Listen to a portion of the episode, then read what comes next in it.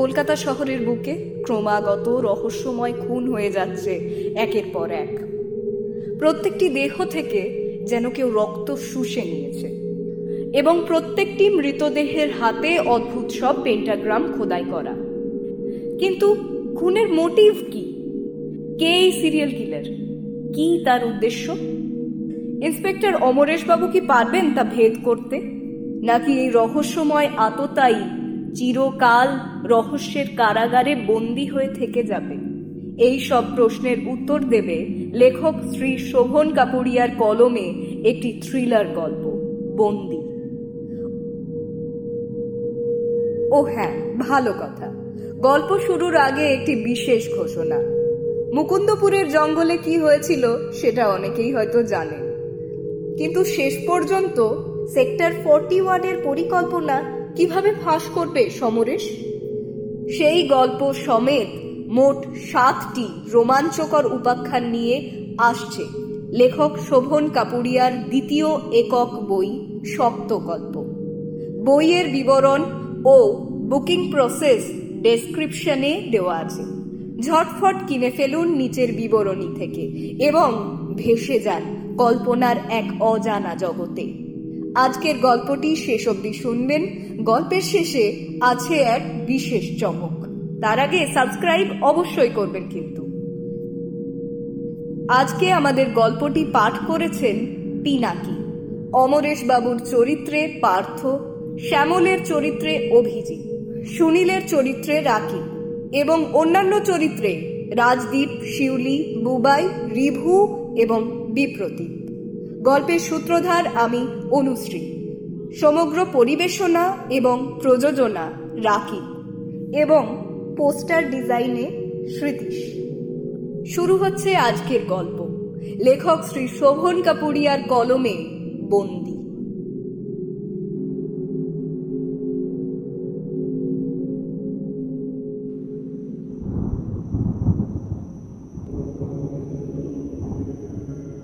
অন্ধকার ঘরটির মেঝেতে একটাই মোমবাতি জ্বলছে। মোমবাতিটা ঘিরে আলো বেশি দূর অবধি পৌঁছতে পারেনি। নিকশ কালো অন্ধকার গ্রাস করেছে আলোকে। মোমবাতিটাকে কেন্দ্র করে বৃত্তের মতো কিছু একটা আঁকা রয়েছে। ঘরের অন্ধকার এতটাই বেশি যে তা পরিষ্কার করে দেখা যায় না। মোমবাতিটিকে ঘিরে তিনজন ব্যক্তি বসে রয়েছে। সবার মুখ ঢাকা আর প্রত্যেকের সামনে একটা করে ছুরি রাখা আছে। কিন্তু কেউই তা হাতে নিচ্ছে না। হয়তো কোনো নির্দেশের অপেক্ষায় রয়েছে তারা। বেশ কিছুক্ষণ কাটল এরকম ভাবেই। বাইরে মেঘের গর্জন শোনা যাচ্ছে। অসময়ে বৃষ্টি হলেও হতে পারে। ঝোড়ো হাওয়াতে মোমবাতির শিখা কেঁপে কেঁপে উঠছে। ওই তিন রহস্যময় ব্যক্তির ছায়াগুলো দেওয়ালে পড়ে ঘরের পরিবেশ আরও রহস্যময় করে তুলেছে। চতুর্থ একজন ঢুকলো ঘরটার মধ্যে। তারও মুখ ঢাকা, আর সেও মোমবাতিটা ঘিরে বসল। চতুর্থ ব্যক্তিটি ভারী গলায় বলতে লাগল, আমরা কেউ কাউকে চিনি না। আর কোনোদিন জানার চেষ্টাও করব না একে অন্যের পরিচয়। আজ এই সাধনা শুধু আমাদের মনোকামনা পূরণ করার জন্য। সামনে রাখা ছুরি প্রত্যেকে হাতে তুলে নিন। আর হাতের তালুতে পেন্টাগ্রাম খোদাই করতে থাকুন। আর তার সাথে সাথে শয়তানের নাম জপতে থাকুন। নিজের মনের যে বাসনা, সেটাও মনে মনে বলতে থাকুন। হাত থেকে বেরোনো রক্ত যেন বৃত্তের মধ্যেই পড়ে। সবার মনোকামনা পূর্ণ হোক। চারজনেই পেন্টাগ্রাম খোদাই করতে থাকল আর সবার ঠোঁট অস্ফুট স্বরে শয়তানের নাম জপতে থাকল। বৃত্তের মধ্যে ফোঁটা ফোঁটা রক্ত জমতে থাকল। আর একজনের রক্ত অন্যের রক্তের সাথে মিশে যেতে লাগল।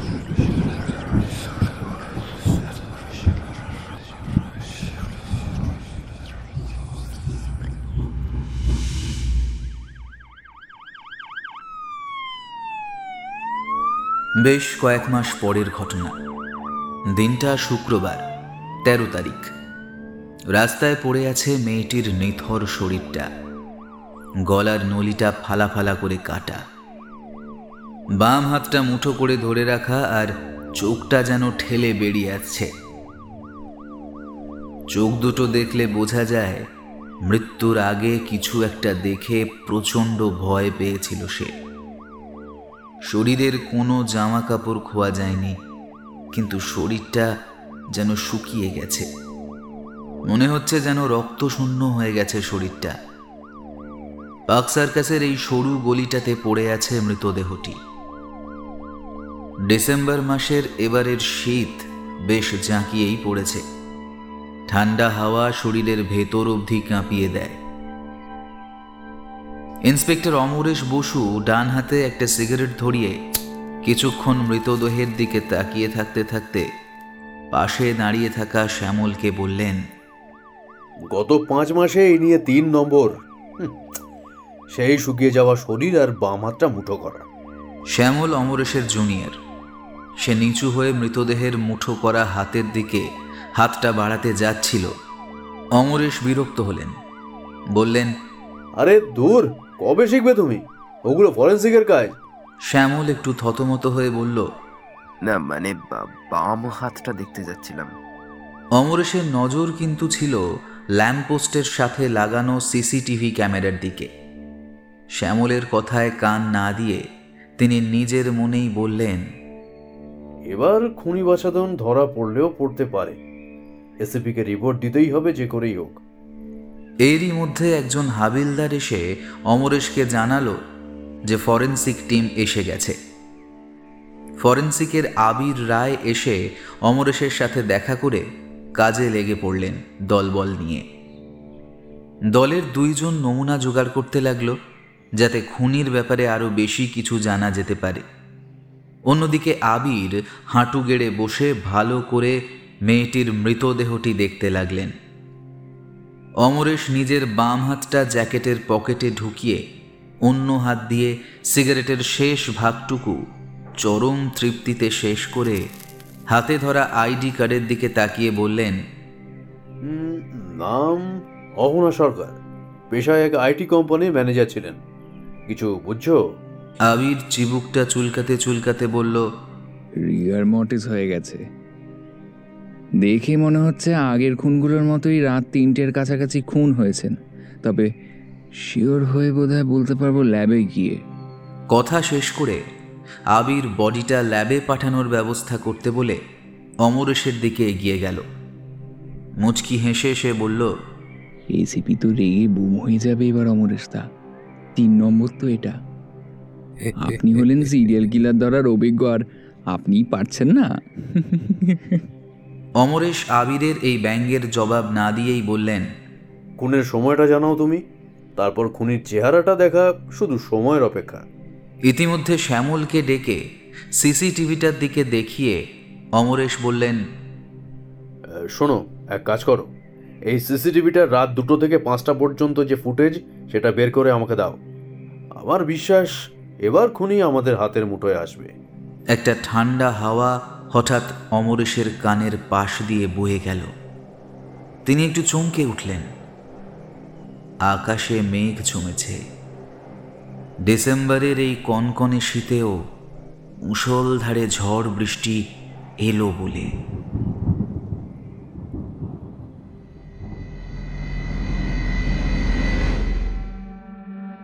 অমরেশ বসু, কলকাতা পুলিশের হোমিসাইড শাখার এক ধুরন্ধর অফিসার। প্রায় সতেরো বছর হলো তিনি এই বিভাগে আছেন। কিন্তু তার মদের নেশার কারণে বদনাম ছিলই। তাই জন্যই তেমন কোনো উন্নতি তিনি পাননি। এখন তিনি বিপত্নিক। কয়েক মাস হলো ওনার স্ত্রী এক ভয়ানক দুর্ঘটনায় মারা যান। এই ঘটনার পরে সবাই ভেবেছিল তিনি হয়তো আর পুলিশে থাকবেন না। কিন্তু সবাইকে অবাক করে দুদিনের মাথাতেই তিনি আবার কাজে লেগে পড়েন। তবে আগের মতোই মাতাল বদমেজাজি রয়ে গেলেন। কিন্তু উনি হলেন সিরিয়াল কিলার ধরায় অভিজ্ঞ। তাই এসিপি সুভাষ রায় ওনাকেই নিযুক্ত করেন এই কেসে।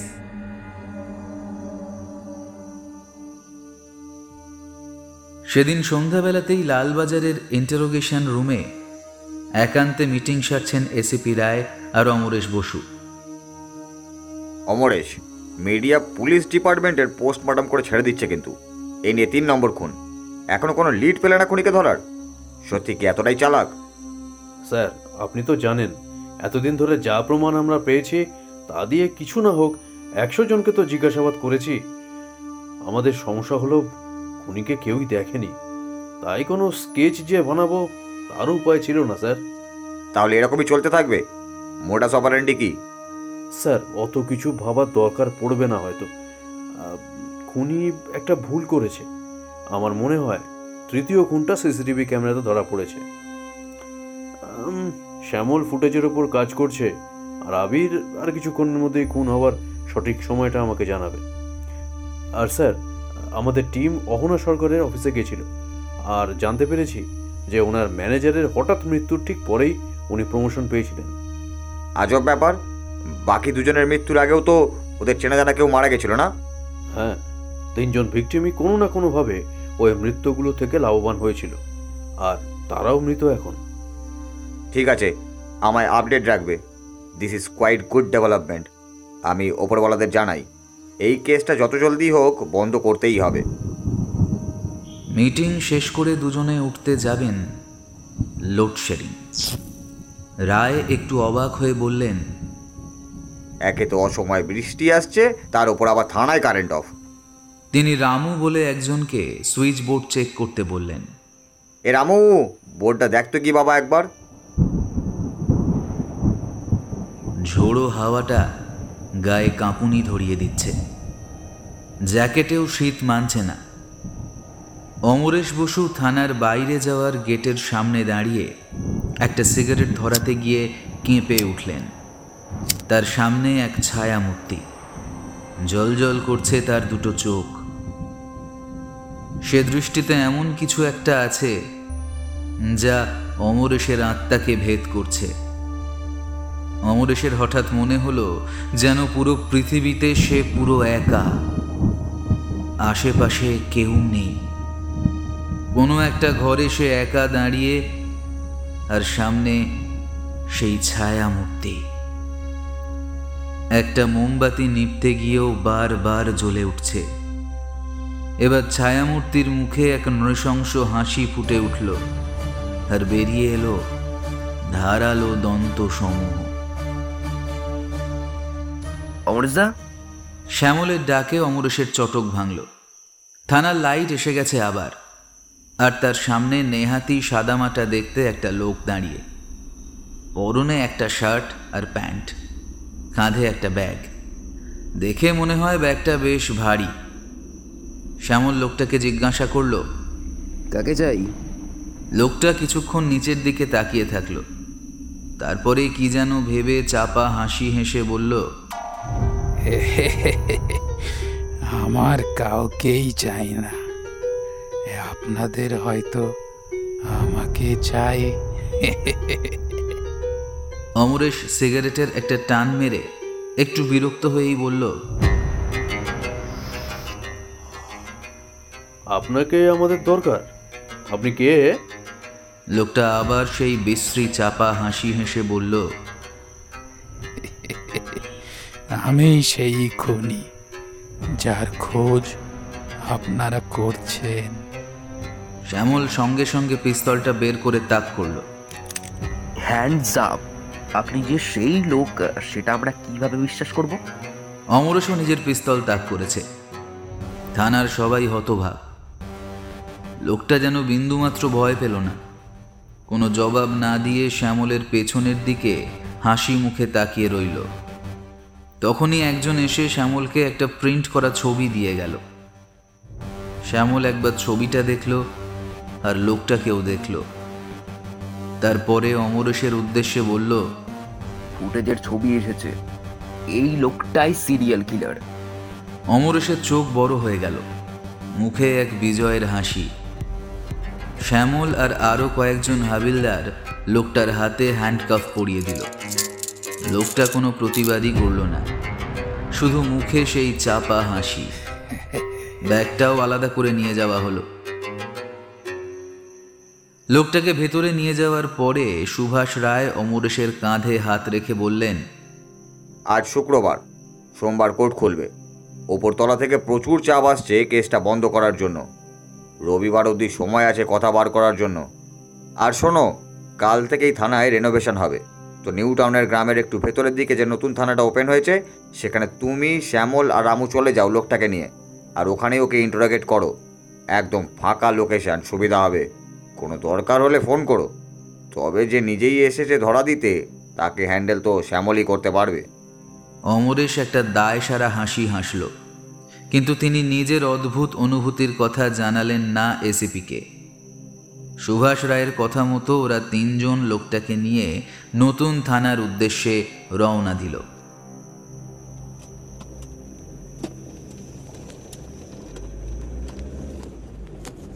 নিউটাউনের ঝাঁ চকচকে আলোখচিত রাস্তা পেরিয়ে গ্রাম্য রাস্তায় ঢুকলো অমরেশরা।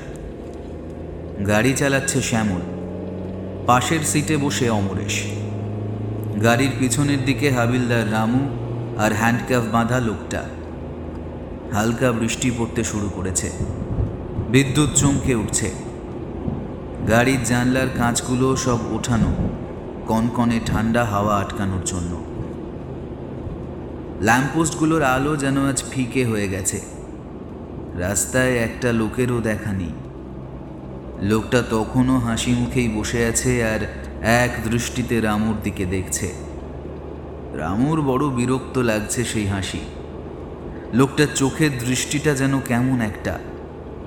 রামু প্রসঙ্গ পরিবর্তন করে জিজ্ঞাসা করল এই ব্যাগের মধ্যে কি আছে? লোকটার মুখের ভাবের পরিবর্তন হলো। চোখ বড় করে ব্যঙ্গাত্মক ভঙ্গিতে লোকটা বলল কোডেক্স গিগাস।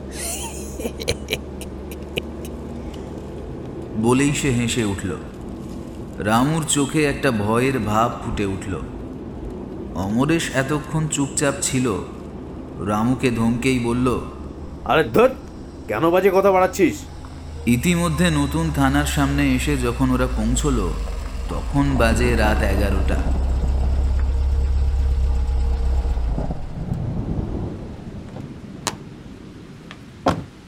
শ্যামল আর অমরেশ গাড়ি থেকে নামলেন। থানার দরজার মাথায় লেখা মতিপুর কোতোয়ালি থানা। অমরেশ বিরক্তির সুরেই বললেন এ কোন থানায় পাঠালেন এসেবি চারিদিকে কোনো লোকের দেখা নেই কিচ্ছু নেই পারফেক্ট। লোকটার কথায় তিনজনেই ওর দিকে চমকে তাকালো। এবার শ্যামল লোকটার কলার ধরে বলল শালা তোর বহুত চর্বি না? বহুত হাসছিস। আবার গিগাস ফিগাস বলছিস। এই রামু তালাটা খোলতো মালটার খবর নেব ভেতরে গিয়ে। লোকটা অবিচলিতভাবেই বলল be careful what you wish for কি বলেন অমরেশ বাবু সবাই অবাক হয়ে গেল, কারণ লোকটার সামনে অমরেশ আর শ্যামলের কোনো কথাই হয়নি। তাহলে লোকটা অমরেশের নাম জানলো কি করে? অমরেশ লোকটার দিকে অবাক দৃষ্টিতে তাকিয়ে থাকল। শ্যামল আর রামু ওকে ভেতরে নিয়ে যাওয়ার সময় লোকটার সাথে চোখাচোখি হলো। অমরেশ দেখল লোকটার চোখটা যেন জলজল করে উঠল, আর সাথে এক হিংস্র হাসি তার মুখে।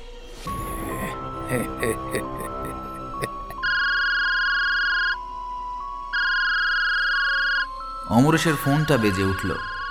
আবিরের ফোন এসেছে। বলো আবির। হ্যাঁ হ্যালো অমরেশ দা তিনটে নাগাদ হয়েছে খুনটা। অহনা সরকার আর বাকি দুজনের মতো এরও হাতের তালুতে পেন্টাগ্রাম খোদাই করা। যদিও সেটা দশ এগারো মাস পুরনো হবে।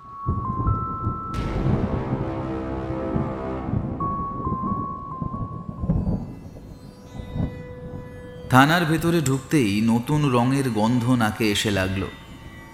থানাটা বেশি বড় না, একটা বড় ঘর আছে, যেখানে এখনও কোনো টেবিল চেয়ার এসে পৌঁছয়নি। সেখান থেকে মাঝের একটা ছোট করিডর পেরিয়ে গেলেই পড়ে ইন্টারোগেশন রুম। থানার সবকটি লাইট জ্বালিয়ে দিল রামু। লোকটাকে নিয়ে গিয়ে সোজা ইন্টারোগেশন রুমে রাখা চেয়ারে বসিয়ে দিল সে। লোকটা টেবিলের ওপর হ্যান্ডক্যাফ পরা হাত দুটো রাখল আর ঘরের এদিক ওদিক দেখতে থাকল। অমরেশ আবার একটা সিগারেট ধরিয়ে ঘরের বাইরে দাঁড়িয়ে টিভিতে লোকটার চলন বলন দেখতে লাগল।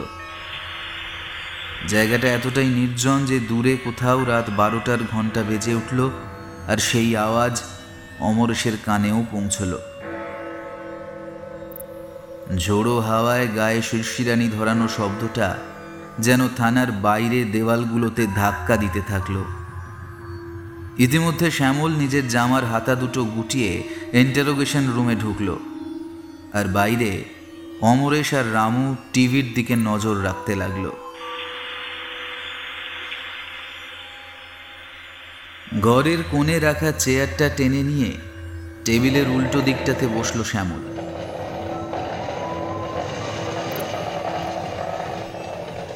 লোকটা নির্বিকারভাবে এদিক ওদিক দেখছে। মাঝে মাঝে নিজের মনেই হেসে উঠছে। শ্যামলের প্রচণ্ড বিরক্ত লাগছিল। তাও সে নিজের রাগ বিরক্তি লুকিয়েই রাখছিল। পাশে রাখা বোতল থেকে কিছুটা জল গলায় ঢেলে নিয়ে সে বলতে শুরু করল নাম কি? লোকটার কোনো বিকার নেই।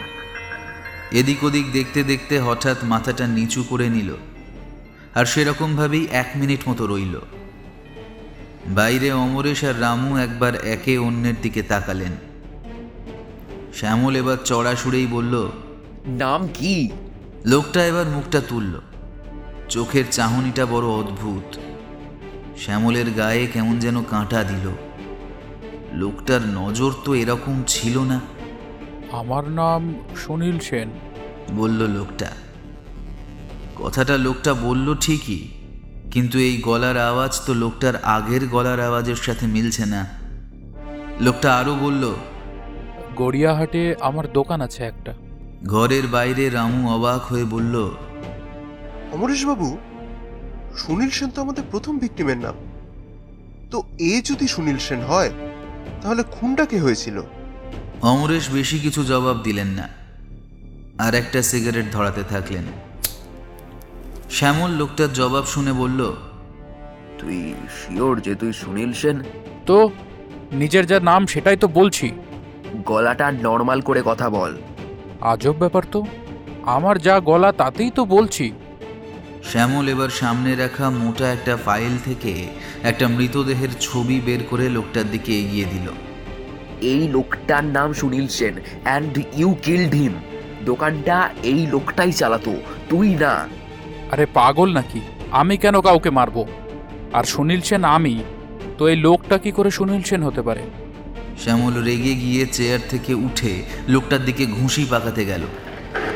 অমরেশ বাইরে থেকে চিৎকার করে ওকে থামতে বললেন শ্যামল স্টপ ইট এই সময় হঠাৎ থানার সমস্ত আলোগুলো কিছুক্ষণের জন্য নিভে গেল। রামু একটু কুঁকিয়েই উঠল ভয়ে। কি কি হলো স্যার? তবে বেশিক্ষণ অপেক্ষা করতে হলো না সব আলো ফিরে আসার জন্য।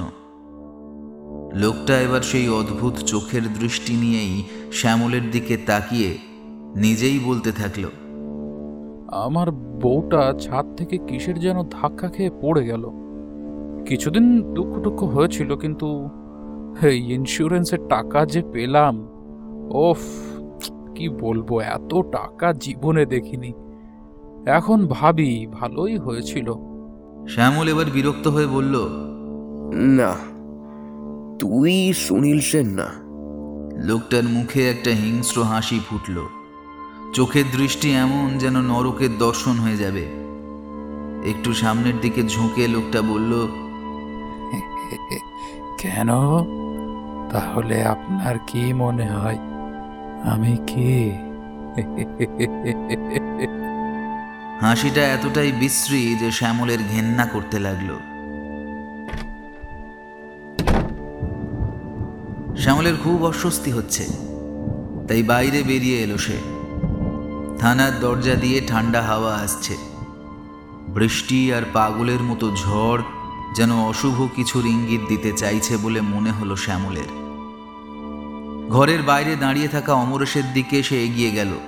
বলল লোকটা তো কিছু শিকারই করছে না অমরেশদার তার উপর দেখলেন তো গলার স্বর হঠাৎ করেই কীরকম পরিবর্তন করে নিল। আর সুনীল সেনকে নিয়ে ও যা যা বলছে তা সবটাই তো সত্যি। এখন মনে হচ্ছে এই লোকটাই যেন সুনীল সেন। অমরেশ সিগারেট শেষ করে বলল এবার তুই ছাড় আমি যাই ভেতরে। লোকটা একটা বদ্ধ পাগল মনে হচ্ছে। স্যার আমি একটা কথা না থাক স্যার। রামু কিছু একটা বলতে গিয়েও বলল না। চেয়ারটা টেনে বসতে বসতে অমরেশ বললেন তুই তাহলে সুনীল সেন তাই তো? সবাইকে অবাক করে দিয়ে আবার লোকটার মুখের ভঙ্গিমা পরিবর্তন হলো। কেমন যেন মেইলি ভাব। অমরেশেরও এবার শরীরের রক্ত ঠান্ডা হয়ে গেল। লোকটার গলার পরিবর্তন শুনে। সুনীল? কে সুনীল? একজন মহিলার সাথে কীভাবে কথা বলতে হয় আপনি জানেন না? ইয়ার কি মারছেন নাকি? একজন মেয়েকে আপনি সন্ধ্যের পরে জেলে ধরে এনেছেন। জানেন এটা অন্যায়? লোকটা পরিষ্কার নারী কণ্ঠে বলল বৃষ্টির রাতে কনকনে ঠান্ডার মধ্যেও অমরেশের কপালে বিন্দু বিন্দু ঘাম দেখা গেল। রামু আর শ্যামল হতবাক। এ কোথায় এসেছে তারা? আর এই অতি রহস্যময় লোকটাই বা কে?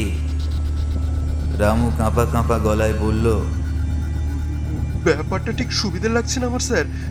কি সব অস্বাভাবিক ঘটনা ঘটে চলছে এখানে?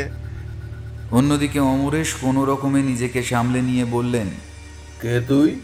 লোকটা টেবিলে জোরে মাথা ঠুকে বলল তুই তুই একজন মহিলাকে তুই বলছেন। অহনা সরকার আমার নাম ঠিক আছে? অহনা সরকার। অমরেশ চমকে উঠলেন। এ তো আর একজন ভিকটিমের নাম। তিনি নিজেকে শান্ত রেখেই বললেন আপনি ম্যানেজার না? লোকটা বলল আমার ম্যানেজার হার্ট অ্যাটাক করে মারা যায়। তারপরেই আমি ম্যানেজার হই। লোকটার সাথে ঝামেলা ছিল আমার। বুড়ো না মরলে আমি হতেও পারতাম না ম্যানেজার। কিছু কি বুঝতে পারছেন অমরেশ বাবু হুম? শ্যামল লক্ষ্য করল অমরেশের মুখে ভয়ের ভাব ফুটে উঠেছে। অমরেশ আর নিজেকে ঠিক রাখতে পারলেন না। রাগে ফেটে পড়লেন তিনি। টেবিলটার ওপর প্রচণ্ড জোরে একটা চাপড় মেরে নিজের চেয়ারটা দূরে ঠেলে দিয়ে উঠে চিৎকার করতে লাগলেন। What rubbish is this a joke to you হরবোলা সেজে তুই বিভ্রান্ত করছিস তখন থেকে আমাকে। কিন্তু তুই অমরেশ বসুকে চিনিস না। কথা কীভাবে বার করতে হয় আমি বেশ ভালো করেই জানি। লোকটার কলার দুই হাত দিয়ে ধরে অমরেশ টেনে তুললেন। তারপরে জোরে একটা ঘুষি মারলেন চোয়াল লক্ষ্য করে। ইয়া! লোকটা মেঝেতে পড়ে গিয়ে হঠাৎ প্রচণ্ড ভয় পেয়ে নিজের স্বাভাবিক গলাতেই বলতে লাগল এ- মারবেন না স্যার। স্যার কেন মারছেন স্যার? কেন মারছেন স্যার? আপনার আপনারা তো কেউ কিছু জিজ্ঞাসা করলেন না। তার- আগেই মারছেন। আমি বলছি বলছি বলছি আমি। একটু থেমে লোকটা আবার আমতা আমতা করে বলতে শুরু করল। মাঝে মাঝে মাথায় প্রচুর ব্যথা হয়। বুঝি না তখন কি করব? কিন্তু শুনি লহনা এদের আমি চিনি না। এই কথা শুনে অমরেশের মাথায় আরও আগুন জ্বলে উঠল। লোকটার বুকে এবার লাথিটা কষিয়ে দিলেন। লোকটা পড়ে গিয়ে কাঁদতে লাগল। অমরেশ আরও একটা লাথি মারার জন্য ডান পাটা উঠিয়েছেন। শ্যামলের মনে একটা খটকা লাগল। না, খটকা না। দৃঢ় বিশ্বাস। সে তাড়াতাড়ি ইন্টারোগেশন রুমে ঢুকে অমরেশকে থামিয়ে বলল অমরেশদা থামো। আমার মনে হয় আমাদের উচিত স্যারকে ফোন করে সবটা জানানো। আর ডক্টর পাকরাশিকেও ডাকিয়ে আনা দরকার। অমরেশের চোখের আগুন তখনও নেভেনি। চিৎকার করে উঠলেন। পাগলের ডাক্তার কি করবে এখানে? তোর কি মনে হয় ও পাগলা? শ্যামল দৃঢ় গলায় বলল ভালো করে ভেবে দেখুন অমরেশদা লোকটার এক একবার পার্সোনালিটি কিন্তু পরিবর্তন হচ্ছে। একবার বলছে আমি সুনীল সেন, একবার বলছে আমি অহনা, এখন বলছে ওদেরও চেনেই না। আবার এখন বলছে আমরা নাকি কিছু জানতেই চাইনি। লোকটার মানসিক স্থিরতা যে নেই, সেটা কিন্তু পরিষ্কার। অমরেশ ভ্রু কুঁচকে একবার লোকটাকে দেখলেন। লোকটা তখনও পেটে হাত দিয়ে পড়ে রয়েছে মাটিতে। মুখ থেকে একটু একটু রক্ত বেরোতে শুরু করল। সেদিক থেকে চোখ ফিরিয়ে বিরক্ত হয়ে বললেন গলাটা পরিবর্তন হবে কেন তাহলে? একেবারে মেয়ের গলা হয়ে যাবে? হ্যাঁ তুই আর বোঝাতে আসিস না চুপ কর। আর একবার কিছু বললেই মালটাকে মেরেই ফেলব। আমাদের সাথে মজা করছে লোকটা। দেখছিস না? ভিকটিমদের মতো করেই কথা বলছে। হ্যাঁ।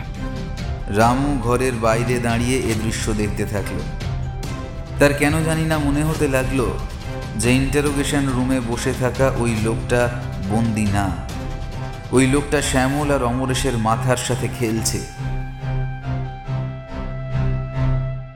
শ্যামল এবার চিৎকার করে বলল, দেখুন অমরেশদা, আপনার এই জঘন্য ব্যবহার অনেক সহ্য করেছি, কিন্তু আর না। আপনি জানেন যে একজন বন্দির ওপর আপনি যাচ্ছে তাই অত্যাচার করতে পারেন না। আর যদি করেন তাহলে আমি আপনাকে আটকাতে বাধ্য হব। মানুষের মন কীভাবে কখন কি করে তা সবসময় বোঝা যায় না। তাই আমার মতে লোকটাকে মনোবিদ দেখানো হোক। পসিবলি মাল্টিপল পার্সোনালিটি ডিসঅর্ডারের কেস হিসেব।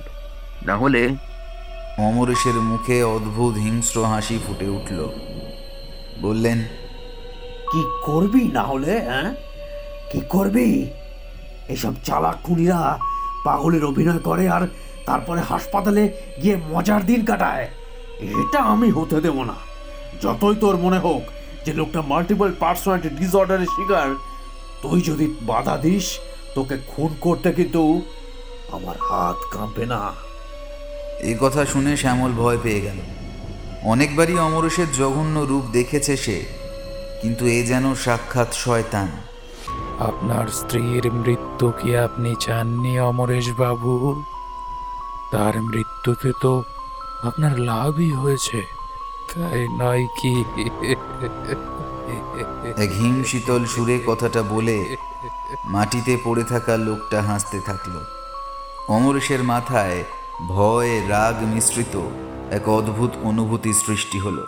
তবে রে শুয়োর! পিস্তলটা বের করে তিনি লোকটার দিকে তাক করলেন। শ্যামল ওকে বাধা দিতে গেল।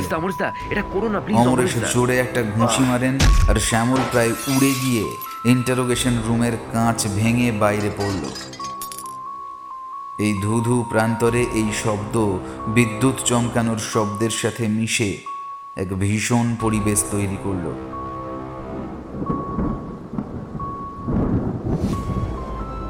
রামু দৌড়ে গিয়ে ওকে ধরল। বলল অমরেশ বাবুর মাথা আজ খারাপ হয়ে গেছে মনে হচ্ছে। কে পাগল বোঝা যাচ্ছে না। লোকটা নাকি অমরেশ বাবু একটা ভাঙা কাঁচের টুকরো শ্যামলের কাঁধে ঢুকে গেল আর সেখান থেকে রক্ত বেরোতে থাকল। রামু নিজের পকেট থেকে রুমাল বের করে শ্যামলের ক্ষততে বেঁধে দিল। শ্যামলের চোখ মুখ ব্যথায় কুঁচকে যেতে লাগল। অন্যদিকে লোকটা রক্তমাখা মুখ নিয়েই নিজের দুই হাঁটুর ওপর ভর দিয়ে বসল। সে এক জঘন্য নারকীয় হাসি হাসতে হাসতে বলল সবাই কি জানে যে আপনি নিজের স্ত্রীকে মারার মনোকামনা নিয়ে শয়তানের সাধনা করেছিলেন? শারাপ তুই এসব কি করে জানলি? তোর তো জানার কথা নয়। বলে অমরেশ লোকটার কপাল লক্ষ্য করে ট্রিগার টিপে দিলেন। রক্তের ছিটে দেওয়ালের এখানে ওখানে লেগে গেল। মাথার হলুদ ঘিলুও এখানে ওখানে ছড়িয়ে পড়ল।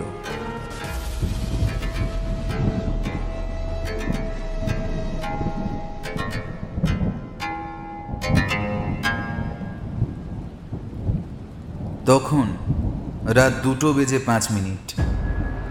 ইন্টারোগেশন রুমের মধ্যে লোকটার মৃত শরীর এখনও পড়ে আছে। রক্তে ভেসে গেছে পুরো ঘর। আবার একটা বাজ পড়ল। ঘরের বাইরে তিনজনেই মাটিতে বসে আছে। ওপরে লাগানো ভিডিও ক্যামেরাতেও কোনো মুভমেন্ট নেই।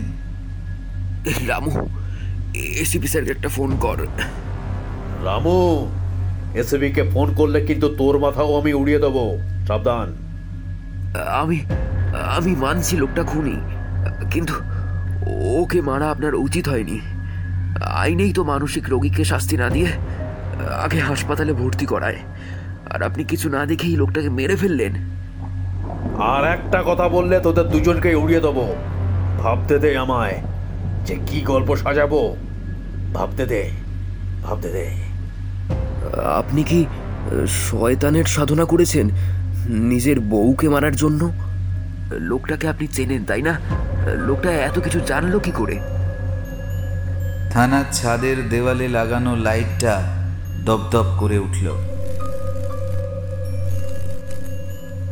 কেউ লক্ষ্যও করল না যে ইন্টারোগেশন রুমের ভেতরে পড়ে থাকা মৃতদেহটা ধীরে ধীরে অজানা এক শক্তির টানে সরে যেতে যেতে ঘর থেকে বেরিয়ে অন্ধকারের মধ্যে মিশে যেতে লাগল।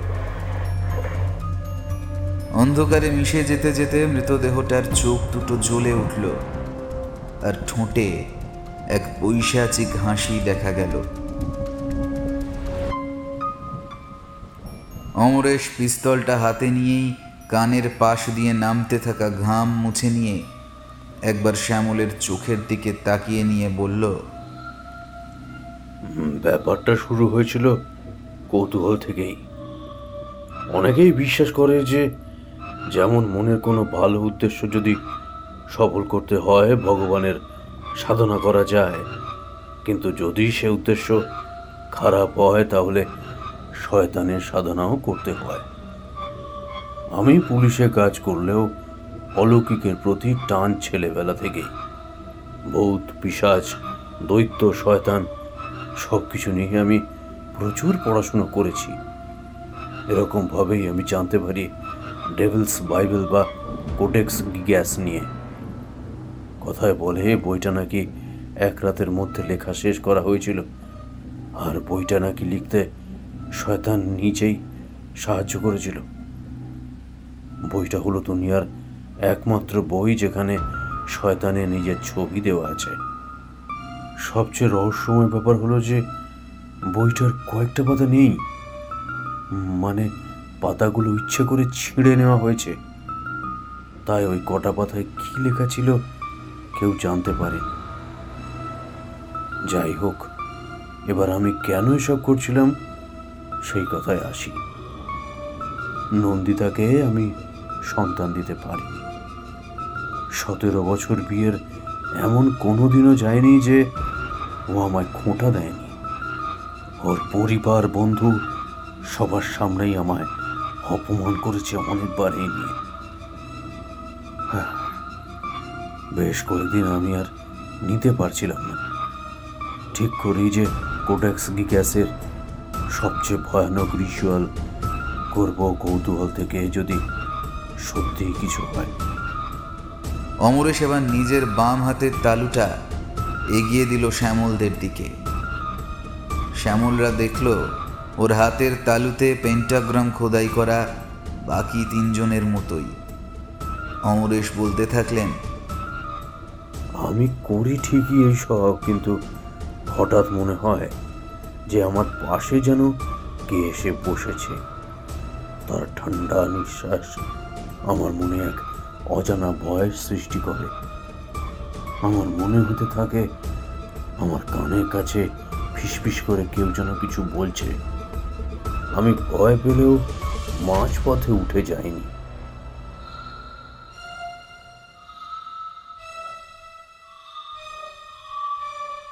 শ্যামল একটু থেমে বলল মানে বাকি তিনজন হলো ওই তিনজনই যারা খুন হয়েছেন?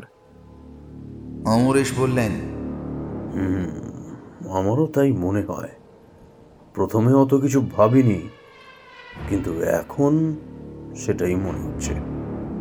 শ্যামল ঘরের মধ্যে না দেখেই বলল তাহলে এই লোকটা কে? এও কি ছিল এই রিচুয়ালে? অমরেশ উত্তর দিতে যাচ্ছিল। রামুর ভয়ার্ত চিৎকারে দুজনেই চমকে উঠল। কিন্তু মৃতদেহটা কই? এ কি অলৌকিক ব্যাপার?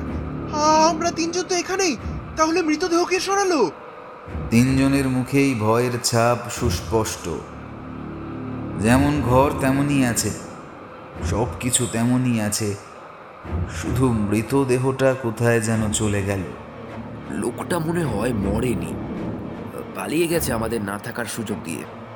শ্যামল নিজের মনেই বলে উঠল অমরেশ তা শুনতে পেয়ে বললেন আমি তো আমি তো লোকটার কপাল ঠুকে গুলি করেছি।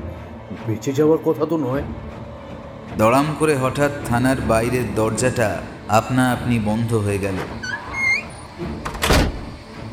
আর আলোগুলো নিভে গেল থানার ভেতরের সে কি কালো অন্ধকার? নিকশ কালো অন্ধকারের মধ্যে কেউ নিজের হাতটাও দেখতে পাচ্ছে না। বাইরের ঝড় যেন সব ভেদ করে ভেতরে ঢুকতে চায় থানার। রামু হঠাৎ হাউমাউ করে কেঁদে উঠল।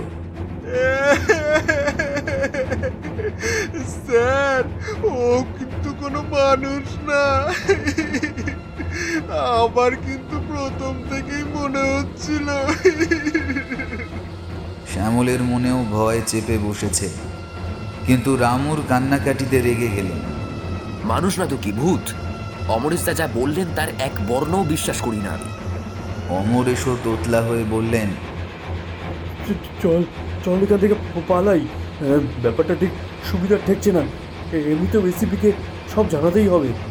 তিনি যেন নিজেকে আশ্বাস দিতেই কথাগুলো বললেন। শ্যামল নিজের পকেটে রাখা টর্চটা বের করে জ্বালিয়ে নিল। আর ওরা তাড়াতাড়ি দৌড়ে গিয়ে দরজাটা খুলতে গিয়ে বুঝল কিছু একটা গন্ডগোল আছে। কারণ প্রচুরবার বল প্রয়োগ করা হলেও দরজাটা খোলা গেল না। এসব কি হচ্ছে? শ্যামলের গলাতেও অবিশ্বাস আর ভয়ের আভাস। রামু এবার নিদারুণ ভয় পেয়ে প্রচণ্ড কাঁদতে লাগল আর পাগলের মতো চিৎকার করতে লাগল। সব শেষ।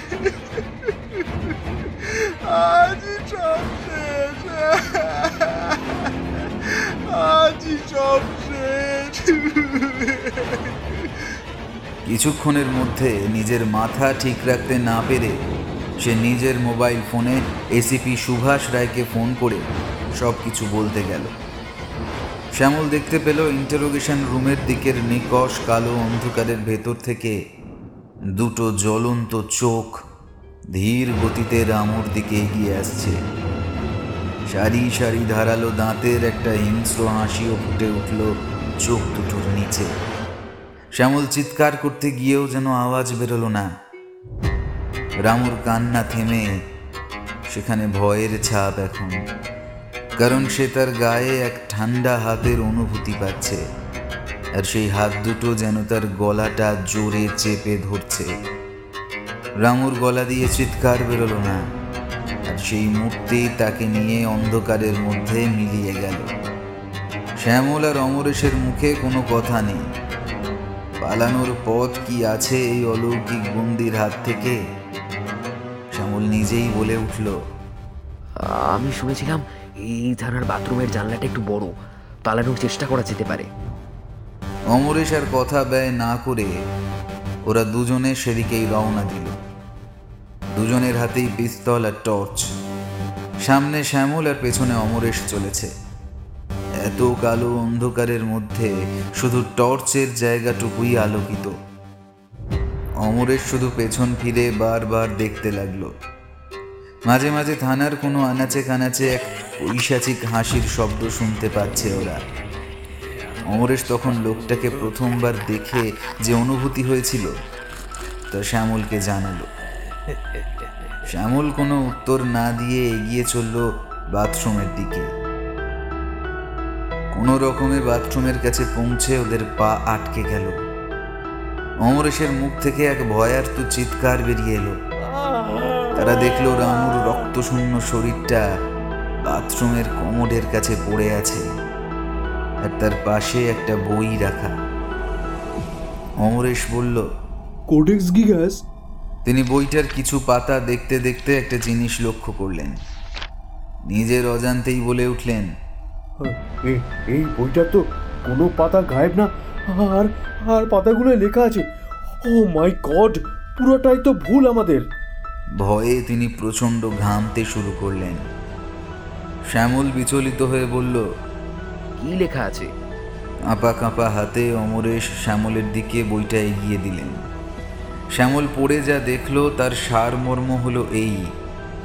নিজের মনস্কামনা পূরণ করার জন্য যখন শয়তানকে ডাকা হয়, শয়তান তখন সেই মনস্কামনা পূরণ করে ঠিকই, কিন্তু সেটা আবেদনকারীর আত্মার বিনিময়ে। মনস্কামনা পূরণ করার নির্দিষ্ট সময় পরে শয়তান আসে মানুষের রূপে আবেদনকারীর আত্মা সংগ্রহ করতে আর নিজের শক্তি বৃদ্ধি করতে। মানে যেটা আমরা ভাবছিলাম যে যে লোকটার অনেকগুলো পার্সোনালিটি সেগুলো কি তাহলে খুন হয়ে যাওয়া লোকেদের আত্মা? আর এই কি সাক্ষাৎ শয়তান? শ্যামল প্রচণ্ড ভয় পেয়ে বলে উঠল। হঠাৎ ইন্টারোগেশন রুমের দিক থেকে পৈশাচিক হাসি শোনা গেল।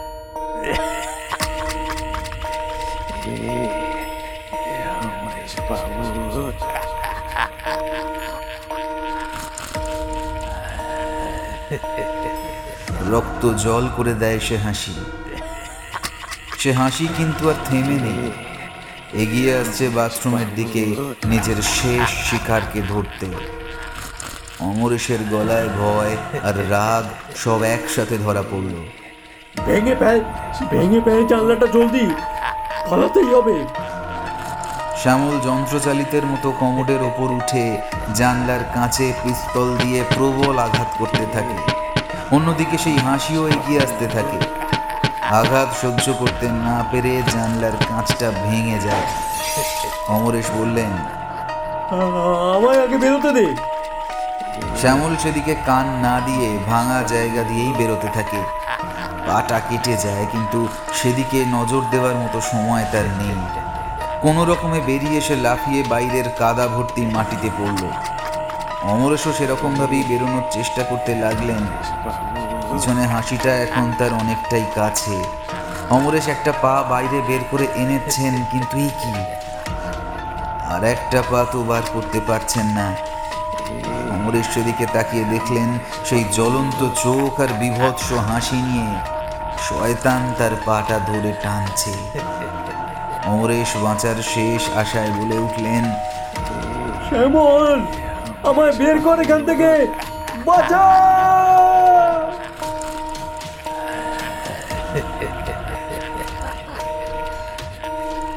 শ্যামল সেদিকে না তাকিয়ে কাটা পায়ে ভর দিয়েই নিজের প্রাণ হাতে নিয়ে দৌড়তে থাকল। মাঝে মাঝে পিছন ফিরে দেখতে লাগল এই ভয়ে যে সেই বন্দি তার পিছু নেয়নি তো।